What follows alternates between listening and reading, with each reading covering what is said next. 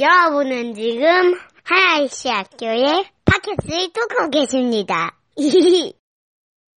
몇 년 동안 그 레노베이션을 하느라고 어, 문을 닫았던 그 샌프란시스코의 그 모마가 작년인가요, 그렇죠? 네, 작년에 다시 어, 문을 열었습니다. 여러분들 중에 가보신 분 계세요?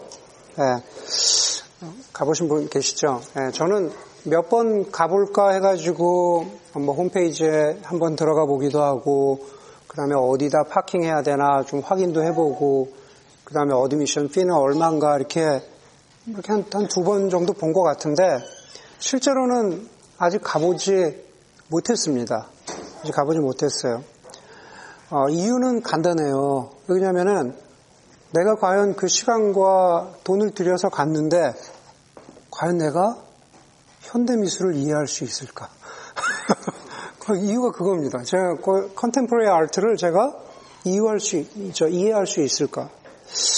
저는 뭐 다른 사람들하고 비슷하게 그저 어디 정말 유명한 데 가서 고의 그림을 보거나 무슨 뭐 예를 들면 모네 정도면 충분한데 괜히 내가 현대 미술 애호가 코스프레를 하다가 제대로 이해도 못하고 오게 될까봐 그래서 아직 그게 두려워서 잘 몰라서 아직 가보고 있지 못합니다.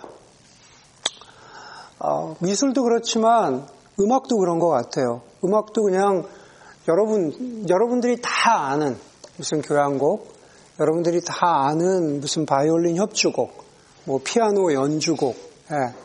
전그 정도면은 딱 좋겠는데 혹여나 목사님이 음악적인 클래식 음악의 수준이 높은가 보다 하고 뭐 예전에 누가 저한테 그랬거든요. 아, 이 곡이 너무 좋으니까 한번 들어보세요. 그래서 여러분들 가운데 누군가가 무슨 말로의 교향곡을 딱 갖다 주면서 그때 그 사람이 그랬거든요. 그래서 그걸 들어보니까 너무 어려운 거예요. 이게 도대체 뭐야.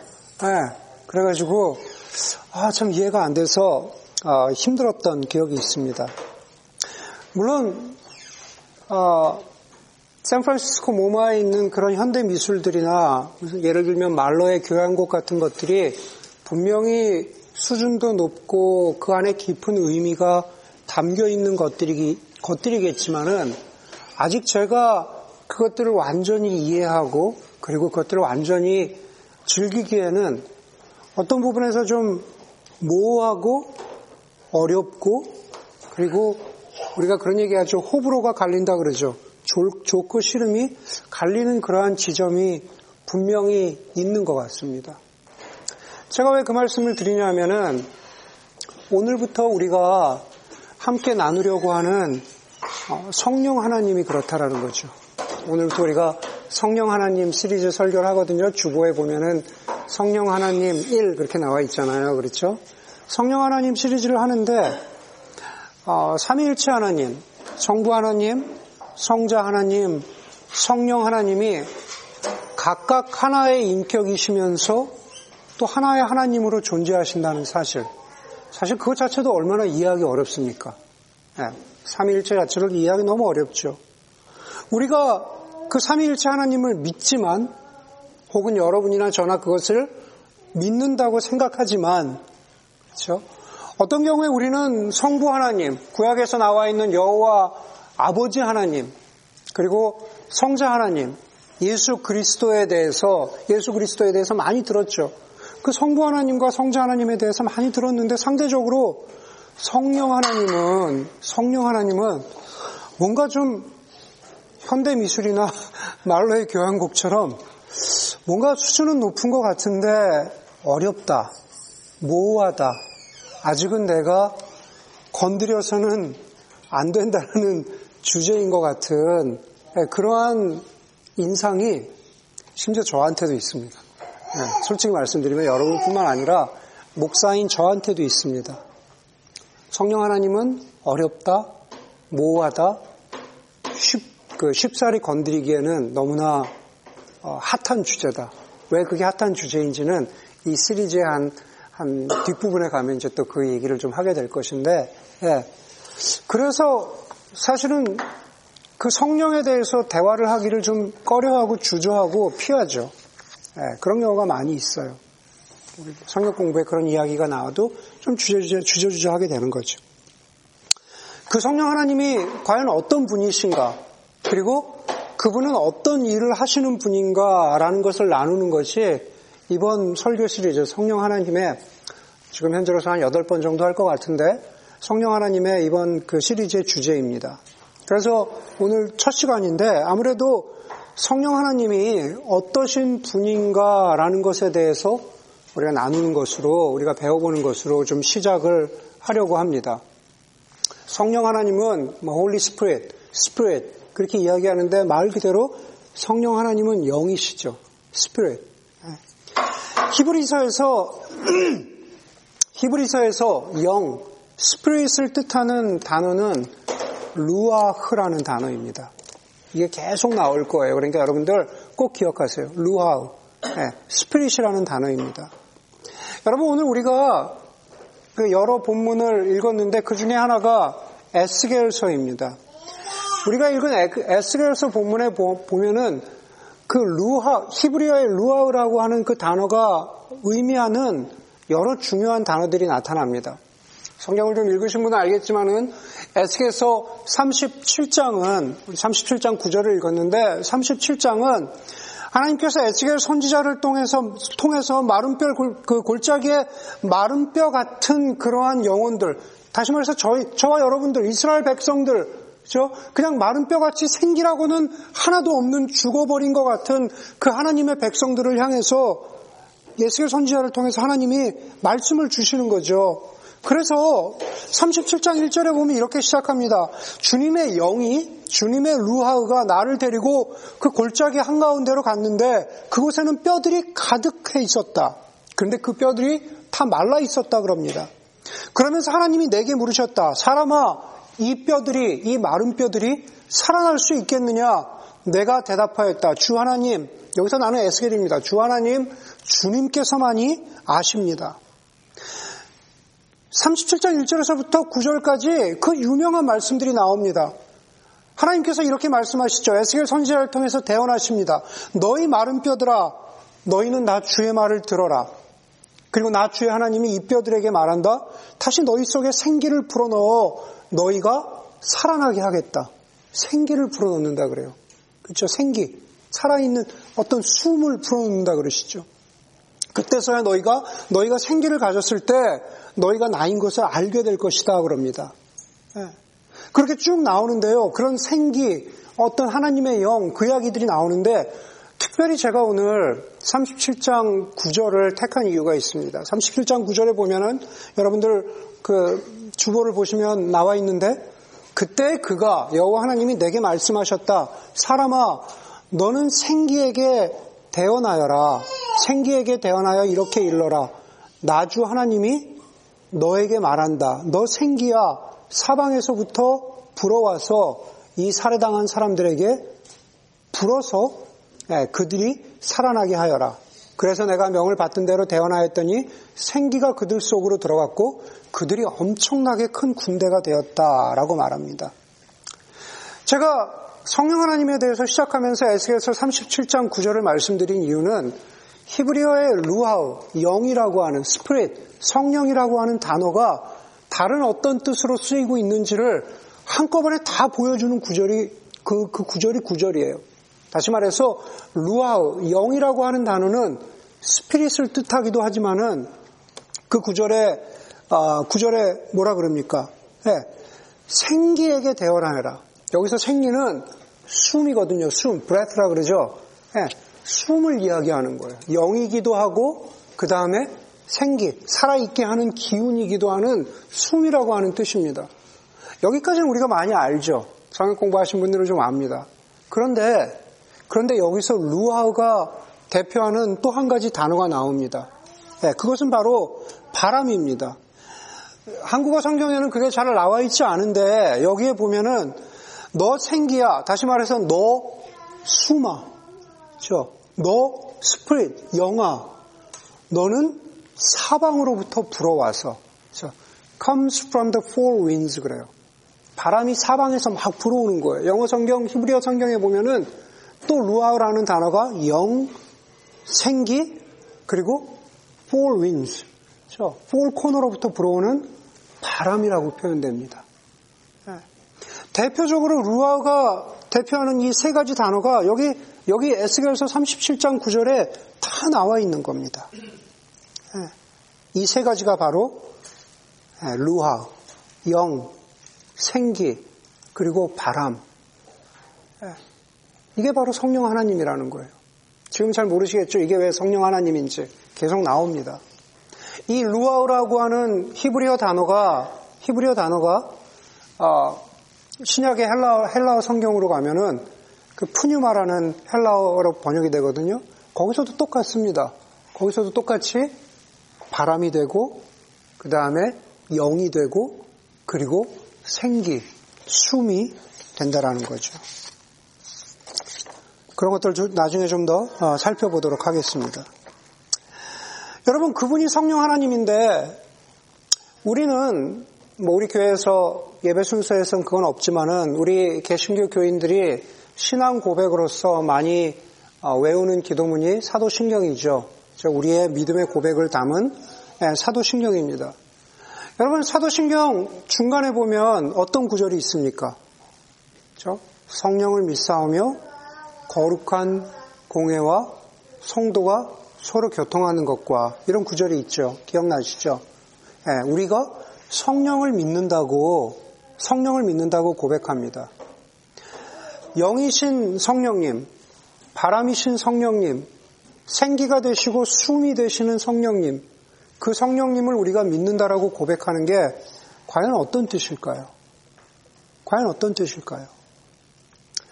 그것은 그냥 나는 바람을 믿는다? 나는 생기와 숨을 믿는다? 네, breath를 믿는다, breathing. 이것을 믿는다라는 고백은 아닐 것입니다.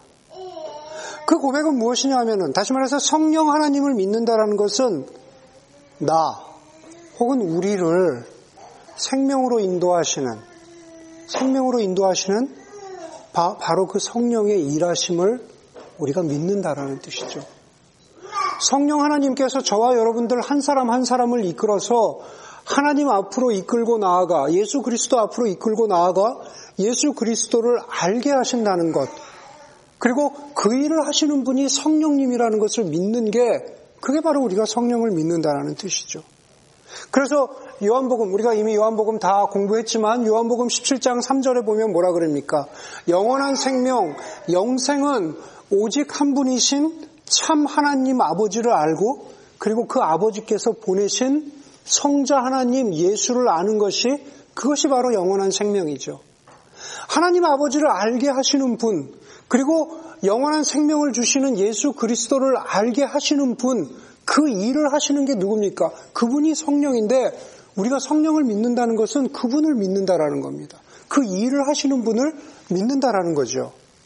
그런데 성령은 거기에 멈춰 있지 않으십니다. 다시 말해서 우리로 하여금 우리로 하여금 그냥 하나님을 알게 하시는 것으로 우리로 하여금 예수 그리스도를 알게 하는 것으로 믿게 하는 것으로 끝나지 않는다라는 겁니다. 거기서 더 나아갑니다. 성령의 역할은 더 있습니다.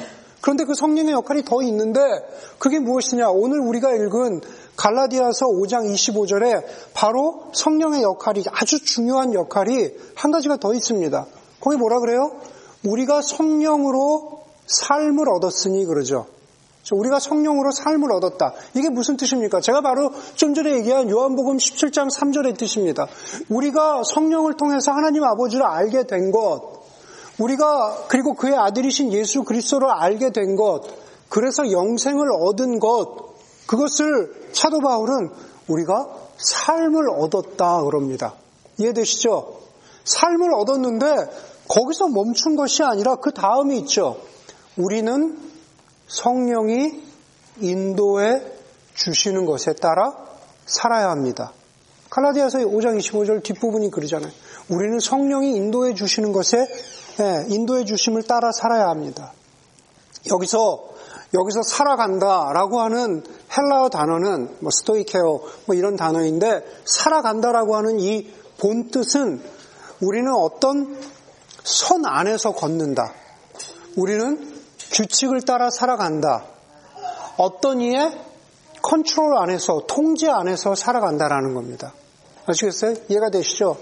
다시 말해서 성령께서 그려놓은, 성령께서 마련해 놓으신 그리스도인의 삶의 boundary 안에서 살아간다. 그, 그 선을 벗어나지 않고 살아간다. 누구의 인도하심에 따라서요? 성령의 인도하심에 따라서 성령이 인도해 놓은 바로 그 안에서 살아간다라는 겁니다. 그래서 여러분 이 설교 시리를 통해서 다른 거 다 잊어버려도 뭐 성령이 도대체 뭘 하시느냐 이런 걸 다 잊어버린다고 하더라도 성령의 역할은 크게 두 가지로 나, 타날수 있는 거죠. 하나님 아버지를 알고 그 아들 되신 예수 그리스도를 알아서 우리가 영생 얻도록 하는 게 성령 하나님의 역할. 저 가장 중요한 역할. 거기에 못지않게 두 번째로 중요한 게 성령의 인도하심에 따라서 그 boundary 안에서 boundary 안에서 살아가도록 인도하시는 분이 성령님이라는 겁니다. 예. 예. 바로 하나님이 인도해 주시는 하나님이 영원한 생명 주시고 하나님이 인도해 주시는 삶이 어떤 것인가를 성령 하나님이 인도해 주시는 삶이 어떤 것인가를 배우는 게 사실은 이번 설교 시리즈입니다. 네, 이번 전체 설교 시리즈예요. 네. 그래서 오늘 첫 번째 주제가 여러분들 주보에 보는 것처럼 사랑하시는 성령님이죠. 네, 성령님이 우리를 사랑하세요. 우리가 읽은 요한일서 4장 16절에 보니까는 이렇게 말합니다. 우리는 하나님이 우리에게 베푸시는 사랑을 알았고 또 믿었습니다. 하나님은 사랑이십니다. 사랑 안에 있는 사람은 하나님 안에 있고 하나님도 그 사람 안에 계십니다. 그럽니다. 여러분, 요한일서 4장 16절 주의해서 보세요. 하나님이 우리에게 사랑을 베푸셨다고 합니다. 우리에게 베푸신 사랑은 우리가 경험하고 우리가 알고 있는 사랑은 바로 그 예수님의 사랑이죠. 성부 하나님, 하나님 아버지를 통해서 십자가의 그 사랑을 통해서 우리가 예수, 예수의 사랑을, 하나님 아버지의 사랑을 받았습니다. 그 사랑의 결과로 얻게 된 게 우리가 영원한 생명이고 구원입니다. 그런데, 그런데 하나님이 우리에게 저와 여러분들에게 사랑을 베푸시기 이전에 하나님의 존재가 사랑이었다고 말합니다. 요한일서에 보니까 뭐라 그럽니까? 하나님의 존재가 사랑이었다라는 것을 God is love. 하나님은 사랑이시라 그러죠. 하나님은 사랑이시라 그럽니다. 여러분, 그냥 그냥 우리가 듣기에 너무나 좋은 God is love. 하나님은 사랑이십니다. 바로 짧은 그 문장 안에, 짧은 그 구절 안에 삼위일체 하나님, Trinity의 하나님을 증거하는 Trinity의 하나님이 어떻게 Trinity인지 보여주는 강력한 증거의 말씀이 있습니다. 창세기로 돌아가면 창세기 1장 26절에 하나님께서 아담과 하와 첫 번째 인간을 만드실 때 뭐라 그럽니까? 하나님이 나의 형상을 따라 내가 인간을 만들고 그렇게 이야기하지 않죠. 예, 하나님이 우리의 형상을 따라 복수죠. 우리의 형상을 따라 우리가 인간을 만들고 그렇게 말합니다. 여기서 우리는 삼위일체 하나님, Trinity 하나님입니다. 저는 여기서 지금 삼위일체 하나님을 여러분들에게 설명하려고 하지도 않고 아마 그럴 능력도 제가 저한테 확실히 없는 것 같아요. 만약에 제가 Trinity를 여러분들에게 완벽하게 설명할 수 있었다면 아마 저는 여기 있지 않고 이미 뭐 어디 박사 논문 써가지고 어디 신학교 교수로 가 있겠죠. 예. 그러나 여러분, 여러분들의 이해를 돕기 위해서 삼위일체에 관해서 이것을 말씀드려야 할 것 같습니다. 삼위일체 하나님은 삼위일체 하나님은 잘 들으세요. 영어로 표 현하자면 three separate beings that possess divine nature. 그게 아니에요. 삼위일체 하나님은 there's three separate beings that possess divine nature. 각각 separate being이 있어가지고 성부 하나님도 divine 신적인 본성이 있고 성자 하나님도 divine nature가 있고 성령 하나님도 divine nature가 있는 네, 그런 하나님이 아니라는 겁니다. 만약에 그렇게 이해한다면 그것은 마치 우리가 하나님을 어, 히랍 신화에 나오는 저기 그리스 신화에 보면은 그 신전에 앉아 있는 뭐 제우스라든가 포세이돈이라든가 어, 헤르메스 같은 그런 신으로 각각 신들이 디바인 네이처가 있다고 그리스 신화에서 이야기하잖아요. 근데 하나님을 그렇게 이해하는 겁니다. 그런데 삼위일체 하나님은 그게 아니에요. 예. 아주 아주 그냥 한마디로 이야기하자면 우리가 믿는 삼위일체 하나님은 one tri-personal God이에요. one tri-personal God. 한 분이신데 한 분이신데 tri-personal God. 한 하나님이시되 새 인격을 가지고 계신 그럼 여러분들 머릿속에 다중인격인가? 그래서 제가 언어가 딸린다 이거예요. 제가 언어가 딸린 도저히 제가 설명이 안 되는 거예요. one tri-personal God, 세 인격, 다중 인격 이게 아니라는 겁니다. 어쨌든 간에 네, 세 인격 이거 뭐 오늘 그 얘기를 하려는 건 아니고 하나님은 one tri-personal God이에요. 우리가 다음 주에 보겠지만 마가복음 1장에 보면은 예수님이 세례 요한에게 세례를 받으시는 장면이 나오죠. 예수님은 세례를 받으시는데 성령 하나님이 비둘기 같이 예수님 위에 임하고 하늘에서 성부 하나님의 소리가 들리죠. 이는 내 사랑하는 아들이다. 내가 너를 기뻐하노라. 네, 내가 너를 기뻐하노라. 네, 새 인격으로 존재하시는 그러나 여전히 하나이신 하나님인 거죠. 여러분 이 삼위일체 하나님은 그 하나님이 창조 전부터 계시던 하나님이셨다라는 거예요. 우리가 얘기부터 합시다. 하나님은 완벽하신 분. 예, 저는 그렇게 믿습니다. 여러분 가운데 그렇게 믿기를 바랍니다. 하나님 완벽하신 분이세요. 예, 하나님 완벽하시고 완전하신 분인데 성경은 그 하나님을 그 완벽하신 하나님을 오늘 요한일서 4장 16절에 보니까는 사랑의 하나님이라고 그렇게 말, 합니다 God is love. 사랑은 우리가 꼭 하나님 이야기를 하지 않더라도 사랑이라는 것은 사실은 어떤 면에서 모든 것의 완성이죠. 모든 인격, 모든 어떤 네이처, 모든 것의 완성이 바로 사랑입니다. 그런데 그 완벽하신 하나님의 본성이 성경은 사랑이라고 얘기하죠. 요한일서 God is love. 그런데 여러분, 사랑은 사랑할 대상이 있어야 합니까? 없어야 합니까? 왜 심플하게 얘기해서 사랑은 사랑할 대상이 있어야죠. 그렇죠? 오랜만에 보니까 오늘은 이수찬, 이정아로 하자면, 어, 이수찬이 사랑한다 그러면 사랑할 대상이 있어야죠. 예, 나는 뭐 사랑해 그러지만은 이정아가 없다면 안 되는 거잖아요. 예, 그렇죠? 예, 좀 웃어야지. 왜 안 웃어? 너무 안 웃는다. 너무 안 웃어. 사랑할 대상이 있어야 되는 거죠.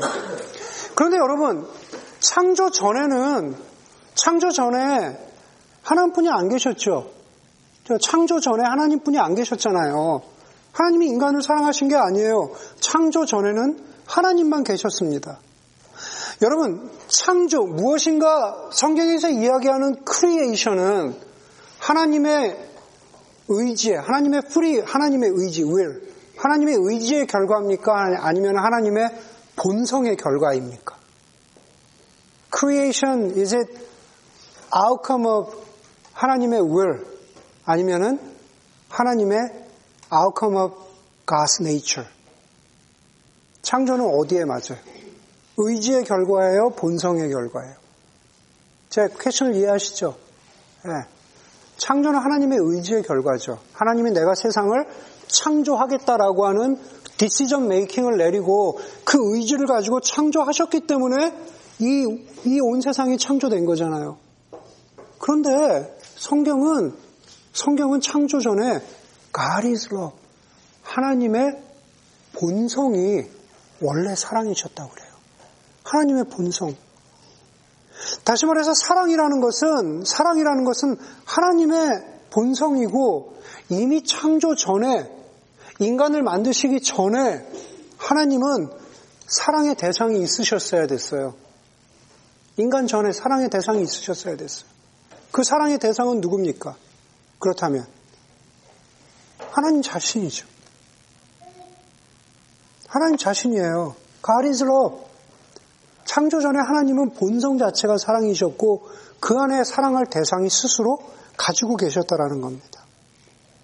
그게 바로 하나님이 삼위일체 하나님이다라고 하는 성경의 삼위일체 하나님을 우리가 아, 프로브할 때 예, 가장 자주 사용하는 또 가장 설득력 있는 성경적인 답변입니다.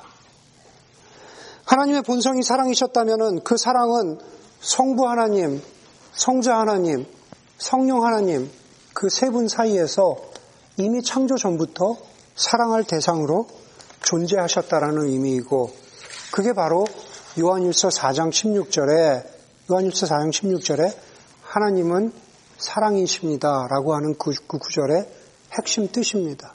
그것이 의미입니다. 여러분 이 하나님은 사랑이십니다라는 것을 삼위일체 하나님이 계셨다라는 것을 이해하고 믿게 되면은 제가 보기에는 우리 인간이 가지고 있는 한 가지 질문이 해결이 돼요. 그 질문은 뭐냐 하면은 과연 내가 과연 내가 과연 이 형제가 과연 이 자매가 과연 우리 인간이 왜 하나님의 사랑을 무조건적인 사랑을 받을 자격이 있는가 하는 것입니다. 왜 내가 하나님의 페이버를 받을 자격이 있는가? 나는 여전히 부족하고, 나는 여전히 죄악 가운데 있고, 나는 여전히 여러 가지 면에서 미성숙하고, 나는 여전히 구원받기에 부족한 사람인 것 같은데, 왜 내가 하나님의 사랑을 받을 자격이 있을까? 저는 그 문제가 해결된다고 봅니다. 여러분, 여기 있는 대부분의 사람들, 형제 자매들은 서로를 사랑할 때 무조건적으로 사랑하지 않아요. 그렇게 시작하지 않았어요. 제가 상담하기에 그럴, 그럴 사람 하나도 없습니다. 수찬 형제가 정화자매를 무조건적으로 사랑하지 않았어요, 처음에. 다시 말해서 사랑할 만한 이유가 있으니까 사랑했죠. 그렇죠? 사랑할 만한 이유가. 수찬 형제는 정화자매를 사랑할 만한 이유가 있어서 사랑했지 무조건적으로 사랑이 사랑하지 않았어요. 조건이 있었다는 거예요. 정화자매가 가진 어떤 조건이 있었기 때문에 정화자매를 사랑한 겁니다. 물론 물론 그 사랑이 그 사랑이 시간이 지나가면서 무조건적인 사랑으로 승화되고 성숙하고 그렇게 되어갈 수 있는 그런 가능성이 있죠. 우리의 제한적이고 그리고 우리의 아, 조건적인 사랑이 예, 우리가 사랑해 나가면서 우리가 살아가면서 좀 더 성숙한 사랑으로 이 사랑이 그렇게 나아갈 그런 가능성이 있습니다. 그러나 하나님의 무조건적인 사랑만큼 그렇게 완벽해질 수 없습니다. 다시 말해서 하나님이 저와 여러분들을 사랑하셨다라는 것, 무조건적으로 사랑하셨다라는 것은 우리가 사랑받을 만한 우리가 어떤 자격이 될 만한 조건을 가져서가 아니라 뭐요? God is love.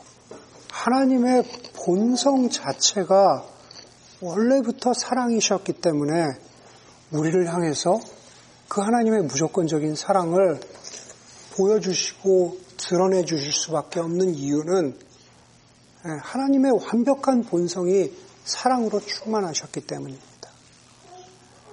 그게 바로 하나님의 사랑이라는 뜻입니다.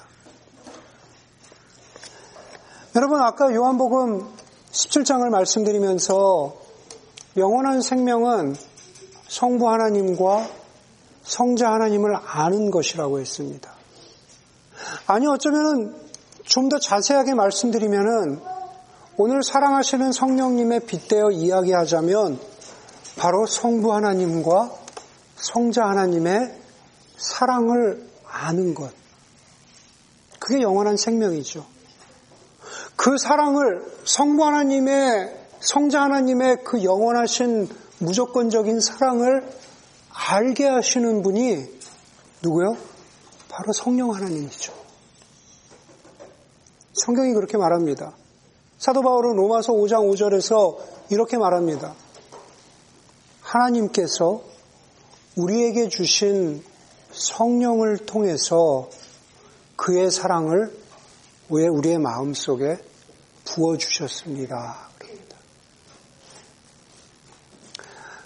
저 여러분들이 저 여러분들이 하나님이 나를 사랑하시는구나 조금이라도 그것을 믿고 있다면, 저와 여러분들이 하나님이 나를 사랑하시는구나 라는 것을 조금이라도 느끼고 있다면, 사람마다 정도의 차이가 다르겠죠. 삶의 상황 가운데에서 하나님의 충만한 사랑으로 채워졌다가도 아까 아이들에게 설교한 것처럼 배터리가 줄어들면은 또 하나님의 사랑이 좀 느껴지지 않는 그런 순간도 있을 터이지만 그럼에도 불구하고 우리 각자가 우리 각자의 지금 그, 그 분량대로 우리가 하나님의 사랑을 조금이라도 깨달을 수 있다면 그것을 우리 마음 속에 부어주시고 깨닫게 해주시고 알게 해주시는 분은 성령 하나님이라 그러죠. 성령 하나님을 통해서 하나님의 사랑을 우리 마음 속에 부어주십니다. 라고 그렇게 성경은 말합니다. 그래서 성령 하나님은 사랑하시는 하나님이 됩니다. 우리의, 우리의 존재 이전에, 창조 이전에 이미 성령 하나님은 성부 하나님, 성자 하나님과 함께 계셨고, 그리고 그 성령 하나님은 지금 우리에게 하나님의 사랑을 부어 주시고 알게 해 주시는 분이죠. 바로 그 하나님의 사랑을 안다면, 바로 그 하나님의 사랑을 깨닫는다면, 우리는 어떻게 해요? 오늘 설교 처음에 제가 말씀드린 것처럼 성령 하나님이 인도해 주시는 대로 살아가는 거죠.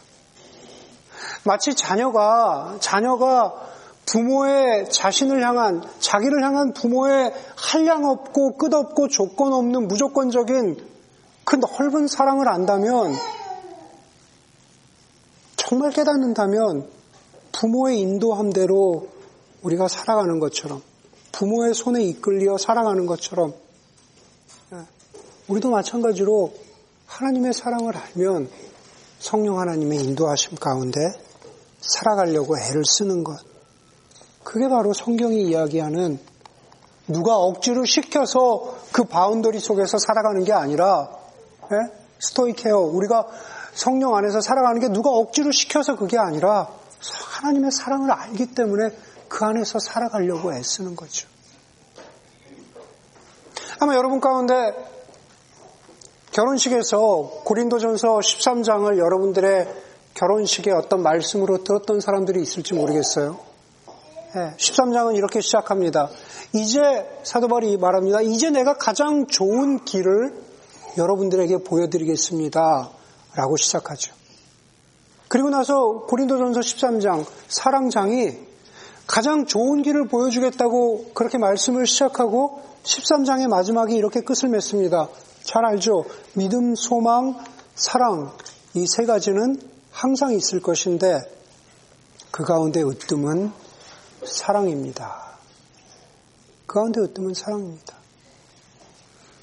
제가 참 좋아하는 영화 가운데 그, 여러분 아시죠? 그 흐르는 강물처럼 네, River Run Through It 이시 있나? River Run Through인가?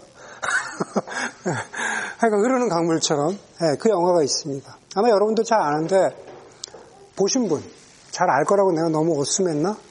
아, 본 사람이 별로 없네요. 손 한번 높이 들어보세요. 보신 분. 오승영 씨 봤다니. 네. 그 영화에 보면은 그 영화의 배경은 어, 그 몬타나의 어, 장로교 아버지 목사와 그리고 그 두 아들의 이야기를 그린 아, 자전적인 이야기죠. 예. 어, 거기서 사실 원, 원, 그, 원래 책은 그 두 아들 중에 큰 아들인 그 노먼 맥클린이라는 사람이 그 책을 썼고 그것은 이제 로버트 레드포드가 영화화한 겁니다. 로버트 레드포드가 영화를 만들었는데 영화에 보면은 그 브래드 피트가 젊었을 때 브래드 피트가 둘째 아들로 사고를 많이 치는 둘째 아들로 나옵니다. 한번 보세요. 사고를 많이 치던 그 둘째 아들이 갑작스럽게 죽고 남, 죽, 죽어버립니다. 갑작스럽게 죽어요. 죽은 다음에 어, 그 책의 원저자이고 형인 놀먼 맥클린이 장로교 목사인 아버지에게 동생의 죽음에 대해서 알립니다. 동생이 죽었습니다. 둘째 아들이 죽었다는 이야기를 들은 아, 아버지가 목사님이 큰아들에게 아, 이렇게 말합니다. 동생의 죽음에 대해서 네가 아는 걸 나한테 전부 다 얘기했니? 그랬더니만은 큰아들이 이렇게 대답하죠. 네, 다 말씀드렸습니다.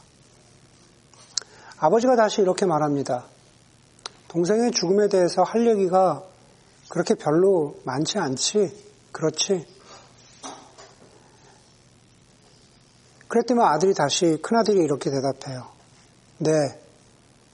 저는, 아, 동생의 삶을 완전히 이해하지는 못해도 그래도 그 동생을 사랑할 수 있습니다. 다시 말해서 형은 동생의 죽음을 보면서 동생의 인생을 보면서 이렇게 말하는 겁니다. 저는 동생이 그렇게 살았던 것도 그러한 삶을 살았던 것도 이해되지도 않고 예, 그것을 다 받아들일 수가 없습니다. 그래도 저는 여전히 그 동생을 사랑합니다라고 이야기하는 거죠. 그랬더니만은 그 장로교 아버지 목사가 그 영화에 보면은 아버지 목사가 어릴 때부터 둘째 아들하고 이렇게 사이가 좋지 않아요. 예. 그런데 그 아버지 목사님이 그 큰아들의 말에 대해서 이렇게 대답합니다. 그래, 나도 그렇게 믿고 또 설교에 왔단다. 그럽니다. 목사로서 아버지의 말은 그거죠. 나는 내 아들의 삶이 그렇게 살았던 내 아들의 삶이 다 이해되지 않고 용납되지 않지만 나는 그래도 사람을 사랑하여, 사람을 사랑하여야 된다는 것. 나는 그것을 믿고 또 그렇게 설교해 왔단다. 그럽니다. 저는 그 대목을 여러 번 읽었는데 마지막 어, 이 영화를 보고 그리고 그 이 영화의 이야기를 담은 어, 제가 가장 좋아하는 책 중에 켄 가이어의 영혼의 창이라는 책이 있습니다. 그 영혼의 창에 보면 또 이 스토리가 실리는데 저는 영혼의 창이라고 하는 그 책을 읽으면서 한 10년 전쯤 된 것 같은데 마지막으로 읽은 게 그때 제가 저한테 이렇게 사랑하는 마음이 어, 되게 부족했던 거를 깨달으면서 어, 제가 이걸 어디 산속의 텐트 안에서 읽었거든요. 네, 산속의 텐트 안에서 어, 내가 참 사랑하는 마음이 부족했구나라는 걸 깨달으면서 어, 이렇게 막 울었던 기억이 나요. 네, 내가 사람을 사랑하는 게 참 부족했구나 그러면서 되게 울었던 기억이 납니다. 동생의 삶을 완전히 이해하지 못해도 저는 사랑할 수 있어요. 여러분 전지전능하신 하나님께 하나님을 향해서 제가 이렇게 표현하는 게 옳은 것인지 모르겠지만 감히 제가 하나님에 대해서 이렇게 말할 수 있다면 저는 이렇게 여러분들에게 말씀드릴 것 같아요. 하나님은 저와 여러분들을 보시면서 어떤 때는 우리가 용납되지도 않고 이해되지도 않으실 것 같아요. 제가 왜 저러지? 어, 제가 왜 저러고 살지? 우리를 받아들이기도 어렵고 용납하시기도 어렵고 무조건적으로 사랑하시기도 어려울 것 같은데 마치 그 영화 속의 아버지처럼 형처럼 완전히 우리를 용납하실 수 없어도 이해하실 수 없어도 그럼에도 불구하고 우리를 사랑하시는 분이 그분이 바로 하나님 아버지시죠. 그리고 그것을 지금 이 순간에도 우리가 깨닫고 있건 없건 그것과 상관없이 지금 이 순간에도 변함없이 그분의 사랑을 우리의 마음 속에 부어주시는 분이 그분이 바로 성령 하나님이신 거죠. 그리고 그 하나님의 사랑을 아는 사람들은 우리가 해야 할 일은 이해하는 것이 아니라 계속 사랑하는 거죠. 오늘 우리가 예배 시작하면서 그 읽었던 성경 구절 있잖아요. 예레미야 애가 3장. 제가 그 은규 형제한테 보내드렸어요? 안 보내드렸죠? 네, 내가 안 보내드렸는데, 네, 제가 은규 형제가 그 구절을 읽자 그래서 네, 깜짝 놀랐는데, 제가 오늘 여러분들하고 설교 마지막에 같이 나누었으면 했던 말씀이 바로 예레미야서 예레미야가 3장 22절 23절의 말씀입니다. 주님의 한결같은 사랑이 다함이 없고 그, 그 긍휼이 끝이 없기 때문입니다. 주님의 사랑과 긍휼이 아침마다 새롭고 주님의 신실하심이 큽니다. 우리를 사랑하시는 그리고 그 사랑을 알게 하시는 바로 그 성령 하나님, 생기가 되시고 영이 되시고 바람이 되셔서 우리에게 오시는 그 성령 하나님의 부어주시는 사랑을, 끝이 없는 사랑을 우리가 한번 깊이 묵상해 볼 수 있는 저와 여러분들이 됐으면 좋겠습니다. 함께 기도하겠습니다.